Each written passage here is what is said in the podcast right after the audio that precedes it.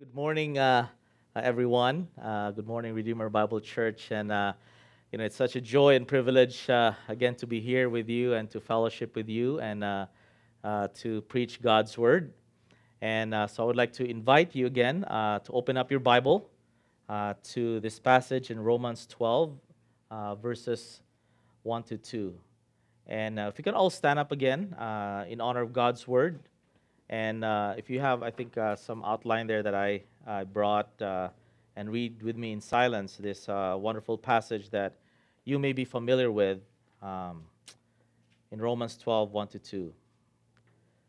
Therefore, I urge you, brethren, by the mercies of God, to present your bodies a living and holy sacrifice, acceptable to God, which is your spiritual service of worship. And do not be conformed to this world, but be transformed by the renewing of your mind, so that you may prove what the will of God is, that which is good and acceptable and perfect. Let's pray.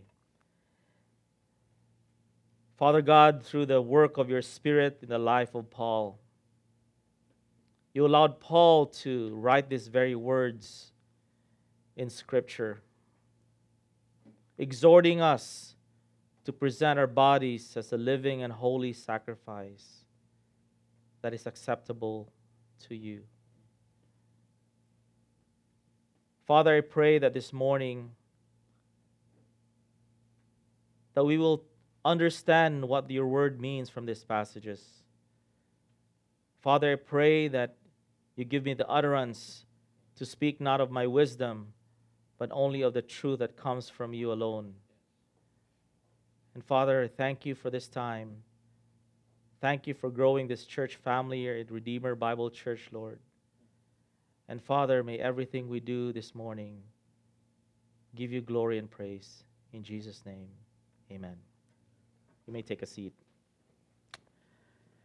So, as we know, brothers and sisters, you know, we could name a lot of uh, men in, men in the Bible like Paul, like Stephen. And even those early Christians, uh, after during Pentecost, when Peter was preaching the gospel and 3,000 new converts were uh, brought to Christ. And we saw how they were all in for Christ. They were communing, they were fellowshipping, they were going house to house to share the gospel of Jesus Christ. They were breaking bread together. We see Stephen, who died in the hands of lawless men, but was, was never afraid of dying for the sake of the gospel. We know of Paul, who used to be probably the, the, the biggest uh, terrorist during that time because he was killing Christians. That was his purpose. He wanted to kill, kill Christians. But the moment Jesus Christ saved him, his life was turned upside down radically. And he committed himself to be the greatest evangelist to the Gentile world. My friends, do you even wonder why those people 2,000 years ago, that their lives were all sold out for Christ? And now, 2,000 years later, all of us here who are Christians, who are saved by the same Spirit that saved Paul, that saved those Christians in the early church. But why is it right now our life as Christians may not be never but may not be totally sold out for Christ? Do you ever wonder that, my friends?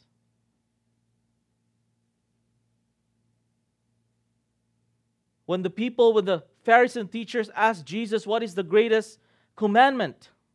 Jesus said, You shall love the Lord your God with all your heart, with all your soul, with all your mind. This is the great and foremost commandment. Jesus did not say, Love God with half of your heart, with half of your mind, with half of your soul, but he said, Love God with all your heart.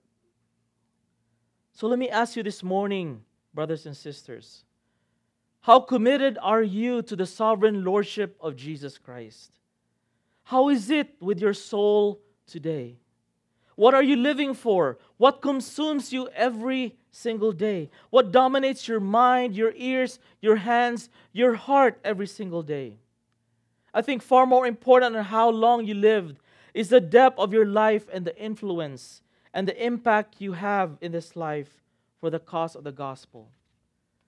You know, my friends, sometimes I think this, I think about this that I think it is better for you and I to die at a young age and living a life fully committed to Jesus Christ, a life that is spent and sold out for God, than to live 90 years in this earth, living a life that is totally wasted because you and I only lived ourselves. The gospel writer Luke in chapter 9, verse 23 wrote, and Jesus said, He was saying to them all, Jesus said this if anyone wishes to come after me, he must deny himself and take up his cross daily and follow me. There needs to be that denial of self for us to be true followers and worshipers of Jesus Christ. But most of the time, ourselves become a barrier in our relationship with God. So, my friends, as we hear from God's word this morning, from these two short but rich verses, my prayer is that we will truly understand what Paul was telling his readers 2,000 years ago and its implication to us 2,000 years later. These first two verses of chapter 12 gives us some insight into the area of our walk with God that we must never overlook. These verses in chapter 12 tell us how genuine worship and total commitment to Christ should look like in the life of a believer. So, point number one the reason for our worship. The reason for our worship. So, if you look at it again in your Bible, in chapter 12, verse 1, Paul starts that verse with a conjunction, therefore. And every time we see that conjunction, therefore, my friends, it should cause us to look into the previous passages and ask ourselves this question What is therefore, therefore, right? Because it's a connecting word. It means that when he started chapter 12 with that conjunction, therefore, it should cause us what is Paul trying to say here? Most of, most of the time we see and look at the passage the preceding chapter in chapter 11. But most scholars of the Pauline epistles would say that the conjunction, therefore, here, Paul is actually starting off because he wants to prove an argument that he started off in the very first chapter in the epistle of Romans. Here he starts it again in verse 1 Therefore, I urge you, brethren, by the mercies of God. The word urge there in the original Greek language denotes to make an appeal or to make a request. It is not a command, but it kind of denotes a strong word of exhortation or encouragement.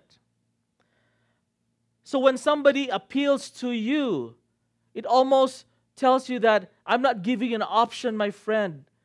So, the same way here, too, Paul is not putting options for us and for his readers, but to encourage us and making an appeal to us to live in this way and pleading us to fully surrender our life to Jesus Christ. And he directs the urging to us. He said, I urge you, brethren.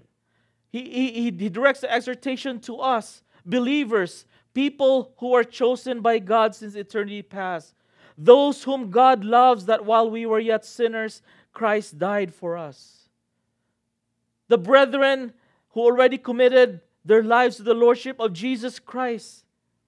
The moment of our saving faith, we made that profession of faith to God to repent from our sins and turn to Jesus Christ. We committed a life that is supposed to be a life that is sold out for Jesus because our allegiance is now with Jesus Christ. The same way Paul urges the brethren before, he makes that appeal. And look at now in verse 1. And here's the appeal Are you ready? Here is now the request and the reason why he's appealing to the brethren to live our lives fully committed to worship the Lord. And he said, I urge you, brethren, by the mercies of God. This is the reason, brothers and sisters, that Paul is making an appeal to you and me today. And the mercies of God here refers to the entirety of the saving grace of God that has brought about our eternal salvation. In reality, that's why Paul starts verse 1 with this conjunction, therefore, because Paul wants us to look back at the first 11 chapters of Roman, where he reminds us of who we were before Christ, what Christ did to us, and who we are now in Jesus Christ. And even in the preceding chapter, in chapter 11, towards the end of that chapter, Paul already alluded to the mercy of God. Look at Romans 11 30 to 32. Paul said, For just as you once were disobedient to God, but now have been shown mercy because of their disobedience. So this also now have been disobedient, that because of the mercy shown to you, they also may now be shown mercy. For God has shut up all in disobedience, so that he may show mercy to all. My friends, God is a merciful God. And that is why Paul is urging us and appealing us to fully commit our lives to God. We know this in these wonderful epistles in Roman that from Romans chapter 1 to 3, Paul tells us and describes the sinfulness of humanity, that no one is good, that no one seeks after God, that all of humanity falls short of the glory of God. And for you, our Christians, this is who you were before Christ saved you. We all deserve the wrath of God, right?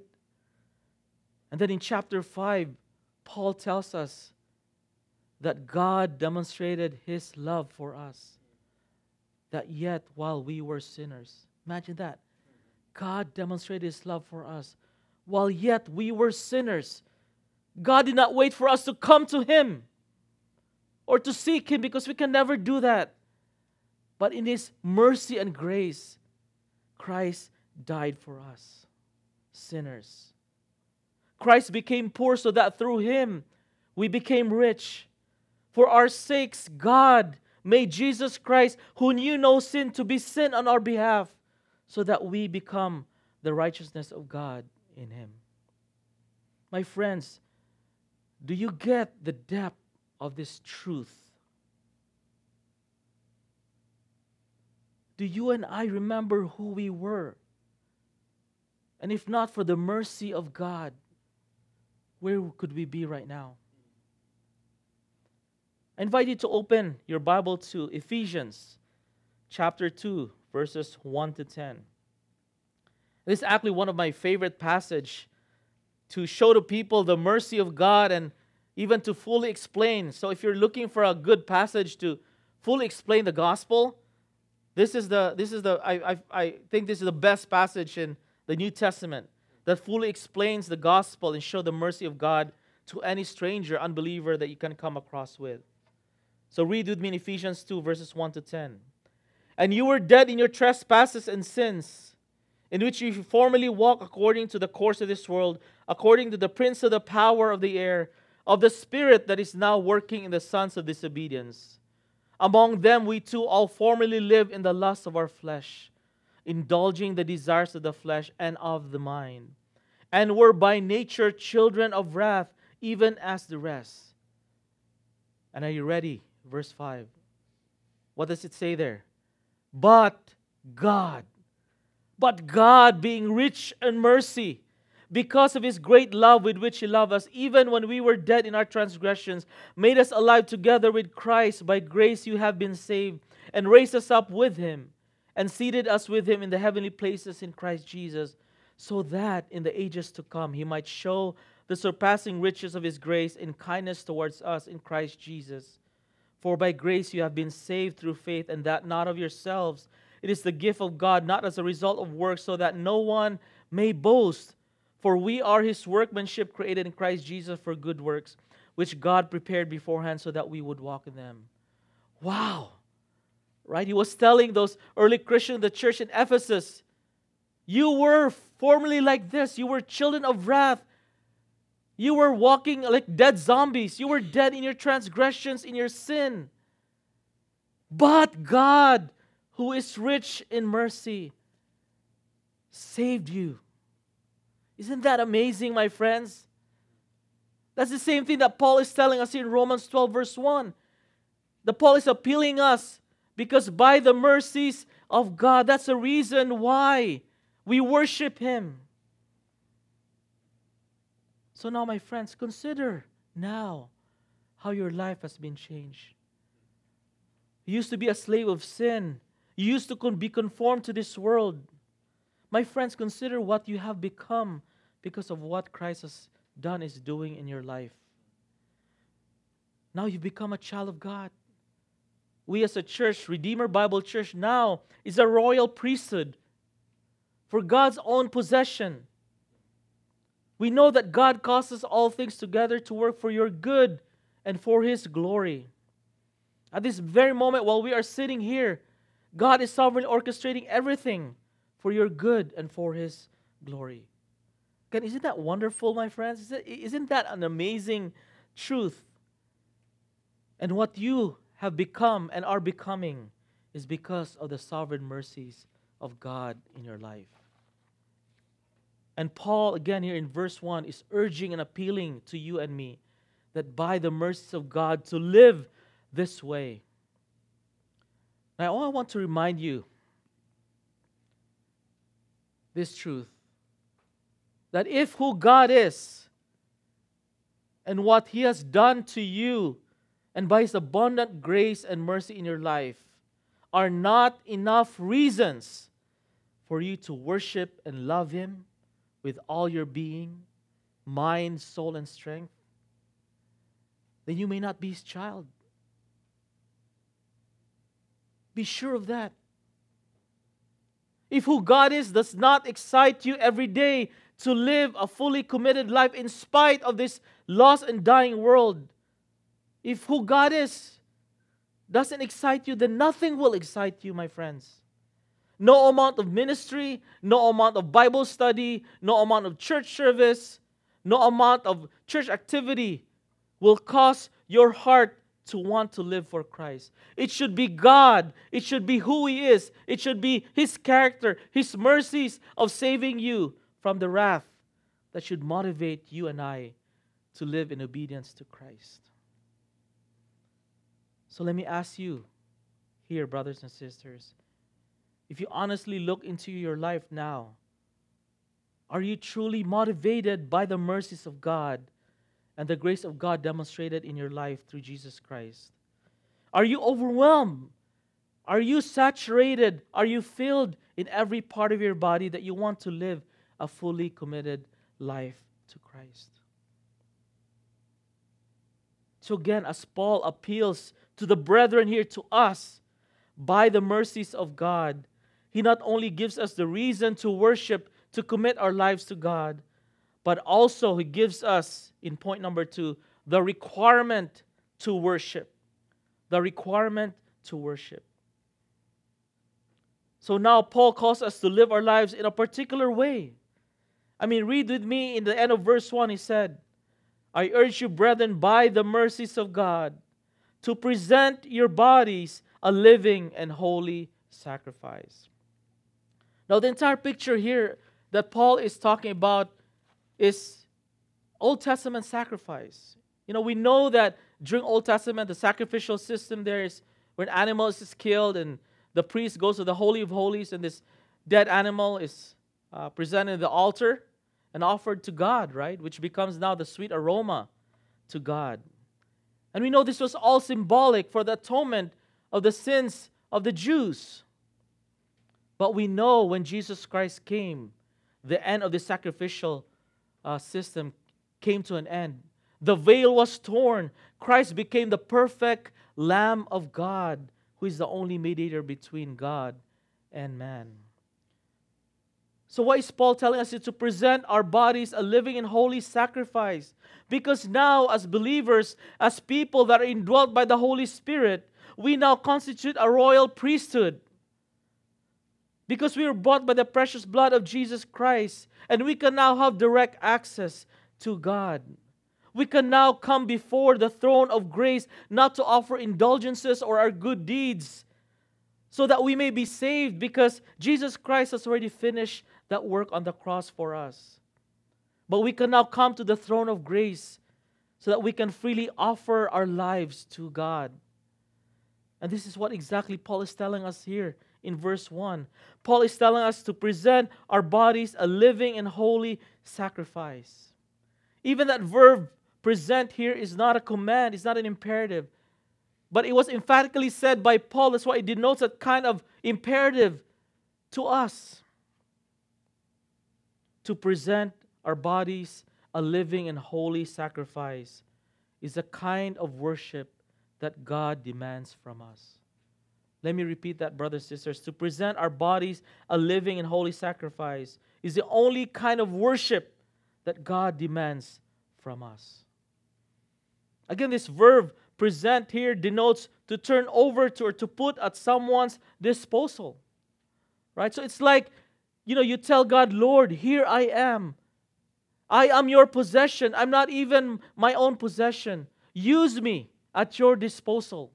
That is what Paul is appealing here to present your body. So it means to give our bodies supremely to God. To present your bodies is to represent the totality of who we are and what we are. From head to foot, we should be totally sold out to Jesus Christ. Do you get this, my friends? From head to foot, we should be entirely sold out to Jesus Christ. That's what Paul's here to present your bodies a living and holy sacrifice. So if Paul is telling us that truth, we are to give him our minds, what we feed our thoughts with. Ask yourselves do you think of pure thoughts? Is your mind bent on thinking about lustful things? We are to give Him our eyes, what we look upon, what we gaze, what we see. Does our eyes seek to see and marvel at His power, or do we marvel more at His creation? What TV shows or movies do you like to watch? We are to give Him our ears, what we listen to, what we like to hear. Is our ears more inclined to listen to God's truth, or are we more interested in listening to gossip, to hearsay, to false truth, to half truths? We are to give Him our mouth, what we say and what we speak. Is our speech characterized by, the, by blessing or edifying others? Or is it characterized or inclined to cuss or hurt someone? Are we excited to share the gospel of Jesus Christ or do we keep our mouth shut because we don't want to offend a friend or a family member? We are to give him our hands. What do we lay our hands on? Does our hands work for the glory of God or for our personal gain? And we are to give him our feet. Where do you go? Do you pursue a life in the direction that God wants you to go? Or do you follow your own desires and ambitions in life? Paul urges us by the mercies of God to present our bodies, our totality. This is what's required of us if we are to worship God and to fully commit our lives to Him. God doesn't only want a part of us, my friends, He doesn't want our leftovers, right? I mean, sometimes probably leftovers are better than the main dish, right? If we have nothing to eat at home. But God doesn't want our leftovers, He wants our entire body. You know, in the Old Testament, the priests were offering dead animals. But in the new covenant, God demands from us our lives, our entire living bodies. From the moment God saved us, we are to exchange all that we are for all who God is. There is no partial commitment in God's economy. If I can encourage you, my friends, if God gave up his only begotten Son. Jesus' entire body nailed to that cross, beaten, spit upon, mocked, scourged. Every ounce of his blood shed on that cross so that we can have forgiveness of our sins. Don't you think that the only proper response to God to worship Him is to present our entire being? Right? Our mind, soul, and strength, our entire being should be the only proper response because Christ gave it all to us. And Paul continues here that aside from presenting our living bodies to God, we are to be set apart, a living and holy sacrifice. We are to be set apart from this world system that is dominated by greed, by licentiousness, sexual immorality, hatred, pride, lust. We are to be set apart from the filthiness of this world. And Paul said that if we fully commit our entire being, living and set apart, then it becomes acceptable to God. That's what he says here. To present your bodies a living and holy sacrifice, acceptable to God. Other offerings, my friends, is not acceptable to God. If we are not offering our entire being, it is not acceptable to God. The only way we live our life that is acceptable to God is to live a life that is radically all in and fully committed to Jesus Christ. And this is not an option. This is not an option for every Christian, but this is the kind of worship that God demands from each one of us. But sometimes it's even sad because most Christians can have a very warped view of worship, right? Most Christians think the worship happens on Sundays alone. You know that that worship is about the music, when we sing songs, when we praise God through our singing.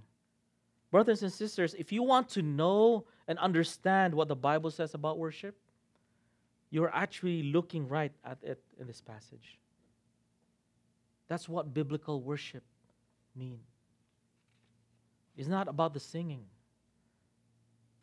It's just a means, but it's not about the singing. Now, let me remind you this. If how you live your life and your worship pleases Christ, it will not matter who you displease.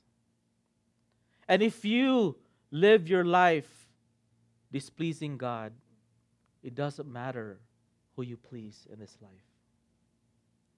The only thing that matters, my friends, is this Is your life acceptable to God? Is your daily worship acceptable to God? That is the requirement that God demands from us. So let me challenge all of you here, Redeemer Bible Church. Is your life now totally sold out, all in, fully committed to Christ? If it is not, then it's not acceptable to God. Be sure of this. That's what the text says here. That's what the text says here. That is not my philosophy. But I know that all of us, including me, will never do this perfectly. But God knows our motivation and our heart, and He cannot be mocked upon. So, here, by presenting our bodies a living and holy sacrifice, Paul is simply telling us here does our practice match our position in Christ? It's the same argument Paul makes in his epistles in, in Colossians and Ephesians, right? Where usually the first half of the epistles talks about our position in Christ, and the last half of those epistles talks about our, our, our practice of, of what we should do as Christians and what God demands from us. So I hope, my friends, that we truly understand the seriousness of this if we truly call ourselves Christians. Then at the end of verse 1, Paul said, to present your body as a sacrifice, as a holy living sacrifice, which is what? Your spiritual service of worship. Oh man, this is this is so good and so rich in truth because that adjective spiritual, actually from the original Greek language, is called logikos. That's where we, we, we get our English word logical or, lot, or rational, right? Which means that by presenting our entire being, our entire body as a living holy sacrifice, this is the only rational and reasonable worship. That is, there's, there's no other option, right? That other than that, it is irrational, it is illogical. It is it's the same way to us when, when, when you add 2 plus 2 is 4, you can say 2 plus 2 is 5 because that's irrational. In the same way, too, here that, that, that when we present our bodies as a living holy sacrifice, that is the only logical worship to God that is acceptable to Him. Paul is telling us here there's only one rational means of worship, and that is according to what God demands from us, and not we think how we should worship God. Because most of the time, sometimes it's up to us how we worship God. Oh, should I read my Bible? Should I love my wife? Should I love my husband?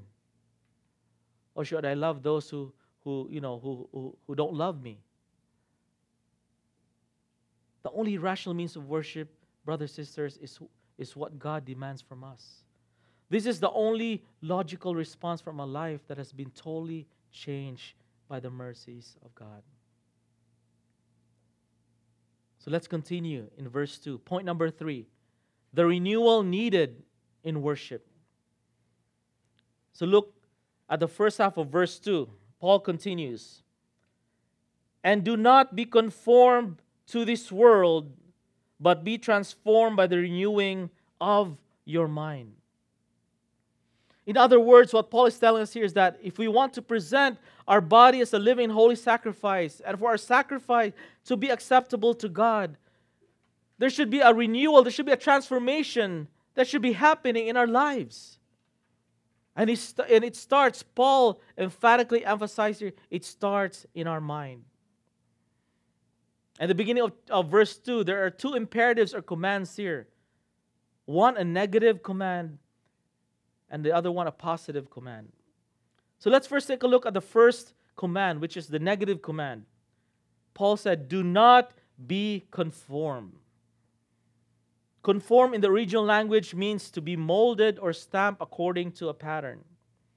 I mean, for those of you here who love to draw or mold clay or art, you follow a certain pattern, right? To be able to kind of all, almost get that same, you know, mold that you want to you want to emulate or imitate. That's exactly what Paul is telling us here. He's telling us not to let the world mold our life, our thinking, and how we behave. So, in other words, Paul is kind of asking us are you influencing the world or is the world influencing you? Paul is not telling us here to isolate ourselves from the world, but merely to insulate ourselves, right? Because he said, do not be conformed to what? To this world. We know the Bible talks about that we are in this world, but not of the world. That's very important, brothers and sisters. Because we know that even though that we are saved by the grace of God, we even know that we still live in this lost and, and, and this, this sinful dead body, right? That's why we still sin. How much more how much more the world around us that do not know Christ? We live in this lost and dying world, and we are ought to fulfill the duties and obligations that God has given us to be ambassadors of the gospel. So we should not isolate ourselves. But he commands us to not be molded, to not be influenced by this world system. And yet, most of the time, we Christians isolate ourselves from this world. I've seen it. You know what? You know, honestly, I, I have nothing against homeschooling. I actually praise God for moms who do it, sacrifice to do it. But what I can tell you, homeschooling your kids is not an assurance that your kids will walk according to the ways of the Lord. Or if you choose to send your kids in public school, is not, you know, almost like a, a, an assurance that, oh, your, your child will grow to be defiant and disobedient someday. Or if you send your college kid to a Christian school, doesn't mean that they'll be walking in the Lord. That's why Paul tells us here do not be conformed, do not be influenced, do not be molded into this evil system, but insulate yourself against the world system. And that's why the second, you know, command kind of addresses that one, right? And here the verb do not be conformed is in the present tense, meaning it should be a continuous action that we should be doing all the time, day by day, moment by moment. We should not be molded into the pattern and influence of this present evil age. We are not to buy into the world's philosophy and secular perspective that is characterized by a man centered religion. This world caters to self, it caters to the desires of the flesh. We know now same sex marriage and transgender is a norm in society. But we are not to isolate from those people. Instead, we need to reach out to them. But we will never agree with how they practice their lives. We know that this world system is filled with unrighteousness, with wickedness, greed, evil, murder, strife, deceit, gossipers, haters of God, arrogance, inventors of evil, disobedience to parents. We don't want to become a people that Paul describes in Romans 1:32. And although they know the ordinance of God that those who practice such things are worthy of death, they not only do the same but also give hearty approval to those who practice them. Instead, let us become a people described by the psalmist in Psalm 1, verses 1 to 3. Psalmist said, I love this passage. How blessed is the man who does not walk in the counsel of the wicked, nor stand in the path of sinners, nor sit in the seat of scoffers, but his delight is in the law of the Lord. And in his law he meditates day by day, day by night. He'll be like a tree firmly planted by streams of water which yields its fruit in its season, and its leaf does not wither, and whatever he does, he prospers. So let me ask each one of you here, my friends are you becoming and behaving more like this world, or are you becoming more like Jesus Christ? Are you being influenced by this evil world system? Or is the world being influenced and drawn to Christ because of your behavior and how you live your life amidst unbelievers? Daily fully surrendered to Jesus Christ and for the cause of the gospel. Are you presenting your body a living and holy sacrifice that is acceptable to God? Or are you presenting your body to the wants of Satan because you fear man more than you fear God. The gospel writer Matthew says in chapter 10, verse 28 Do not fear those who kill the body, but are able to kill the soul, but rather fear him who is able to destroy both soul in hell and body in hell. The command to not be conformed to this world is in the middle or passive voice. It means that you have to act upon this. This doesn't happen naturally. You have to act upon it but God has to do it through you. So you have to be dependent and obedient to God day by day, moment by moment. You are responsible, and God is totally sovereign. So the second command in verse 2 here, after he said, Do not be conformed to this world, the second command is a positive imperative here. Paul said, But be transformed by the renewing of your mind. And the verb transform here in the original language is metamorpho. That's where we get our English word metamorphosis, right? It become it means to become or to be changed into a different form. So when a caterpillar transforms itself to a butterfly or a tadpole changes to a fully formed frog, that is total transformation.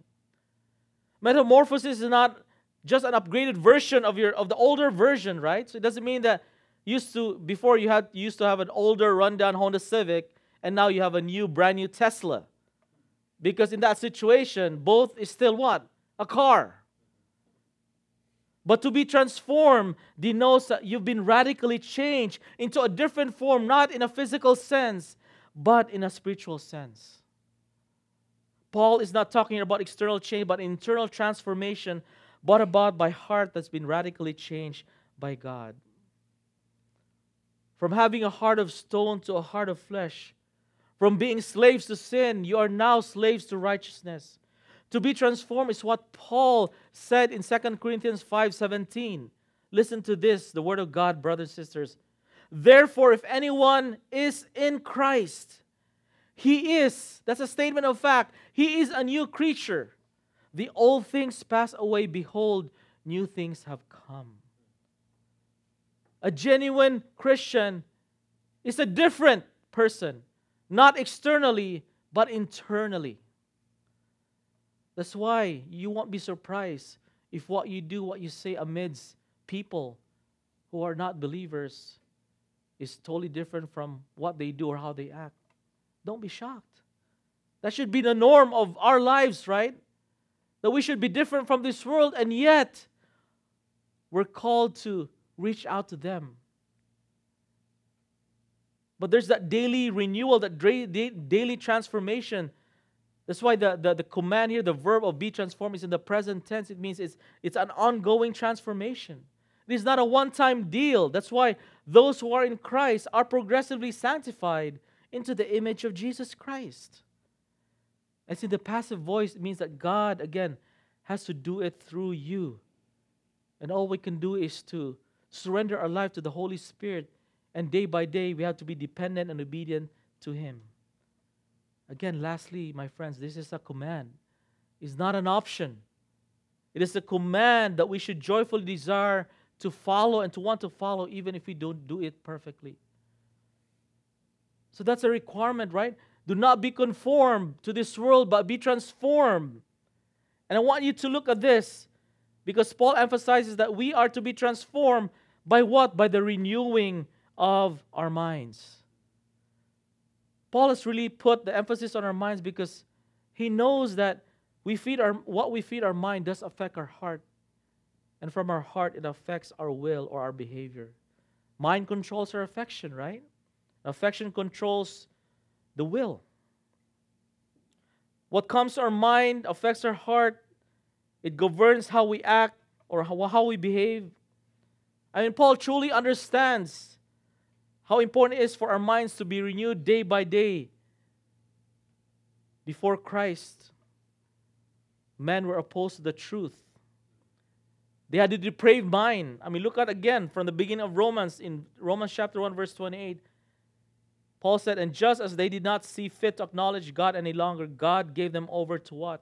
To a depraved mind to do things which are not proper. So, how do we renew our mind? As what Paul says here. But be transformed by the renewing of your mind.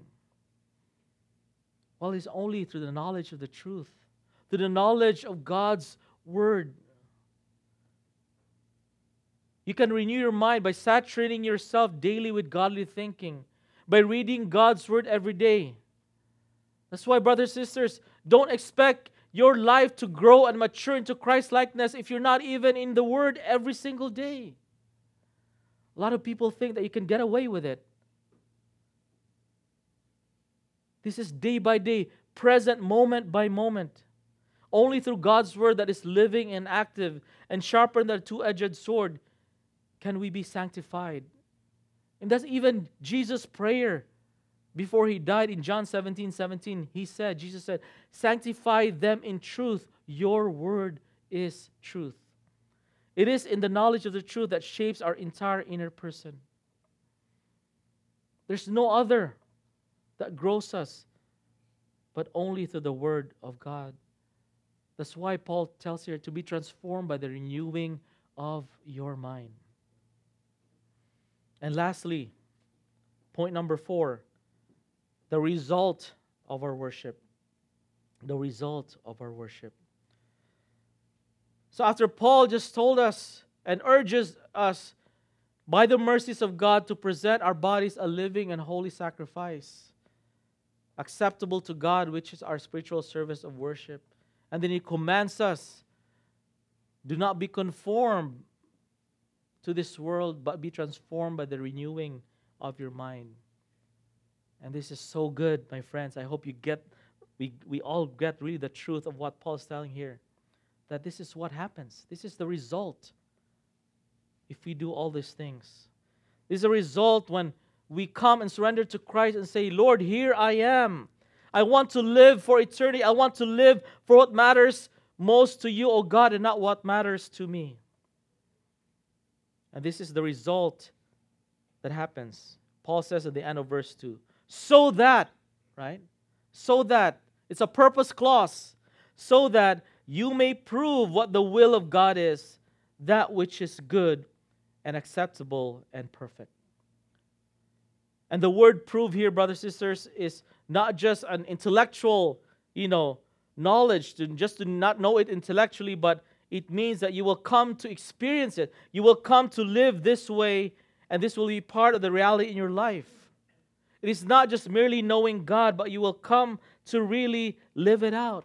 That you will really live out the will of God in your life. Being sold out for Christ, solely committed to Him, is the only way that you and I will know God's perfect will for us. This is what the text says. Right? Remember in verse 1, and this is what I love about this passage because in verse 1, when we present our bodies, a living, our entire being, it is acceptable to God, right?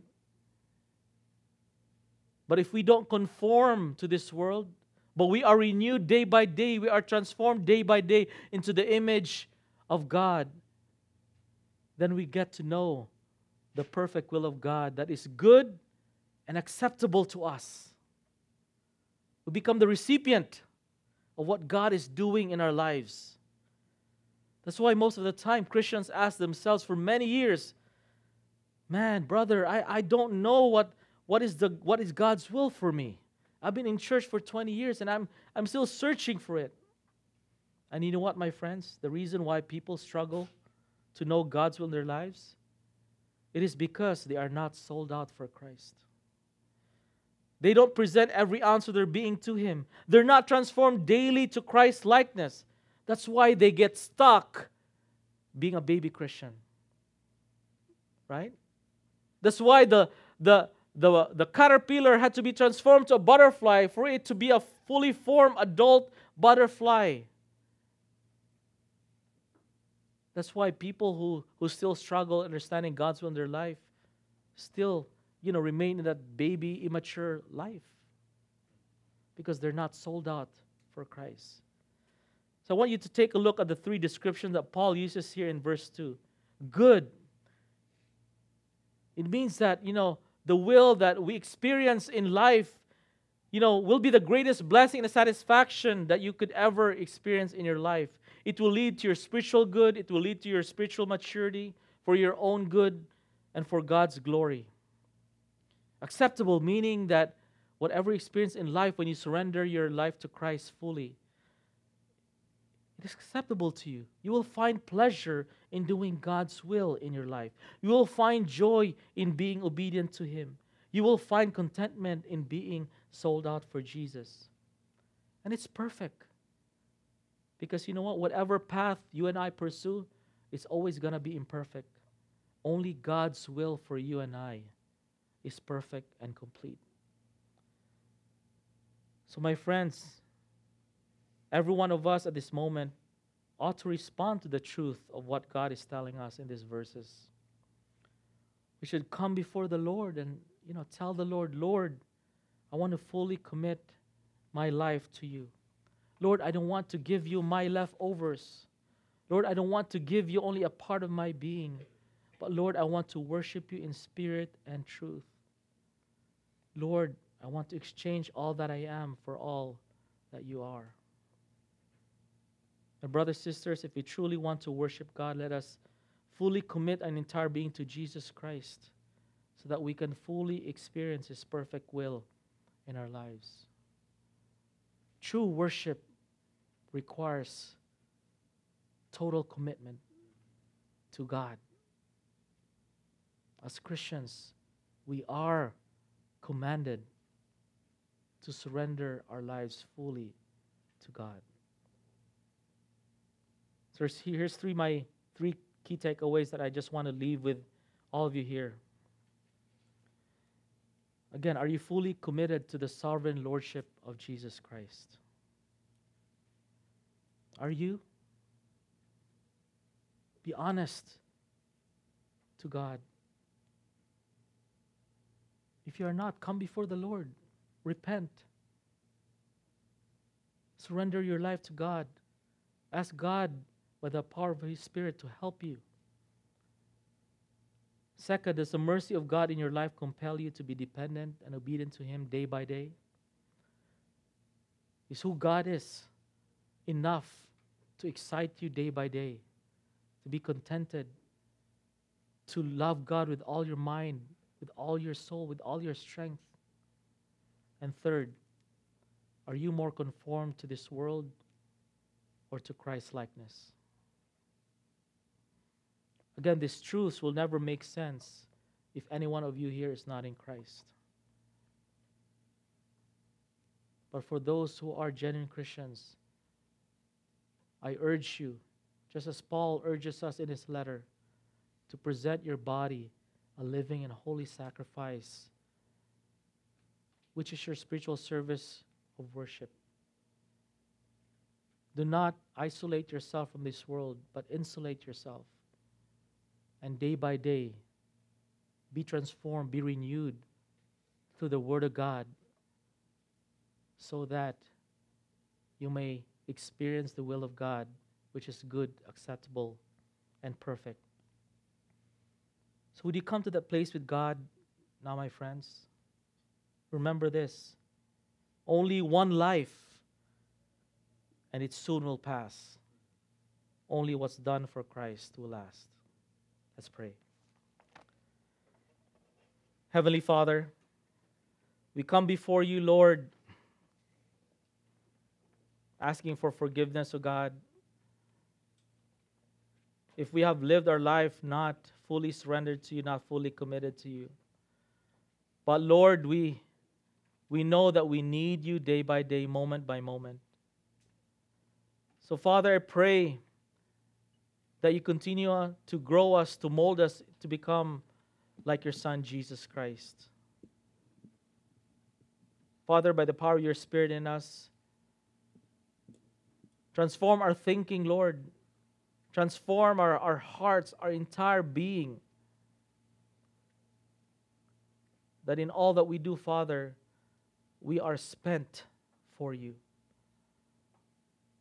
Lord, give us minds and hearts, eyes to see, ears to hear, Father, that we seek you first, that we seek your kingdom first, and not ourselves, not our own selfish desires. Lord, thank you, Father, that you have been merciful to us that you've been gracious to us. May that be enough reason, Lord, that as your child, as your children, as your church, we totally commit our lives to you and fully surrender to you. Thank you, God, for this time that we can gather together. And Father, pray that our time together was pleasing to you. And be the glory and praise and honor only be to you. This we pray in Jesus' name. Amen.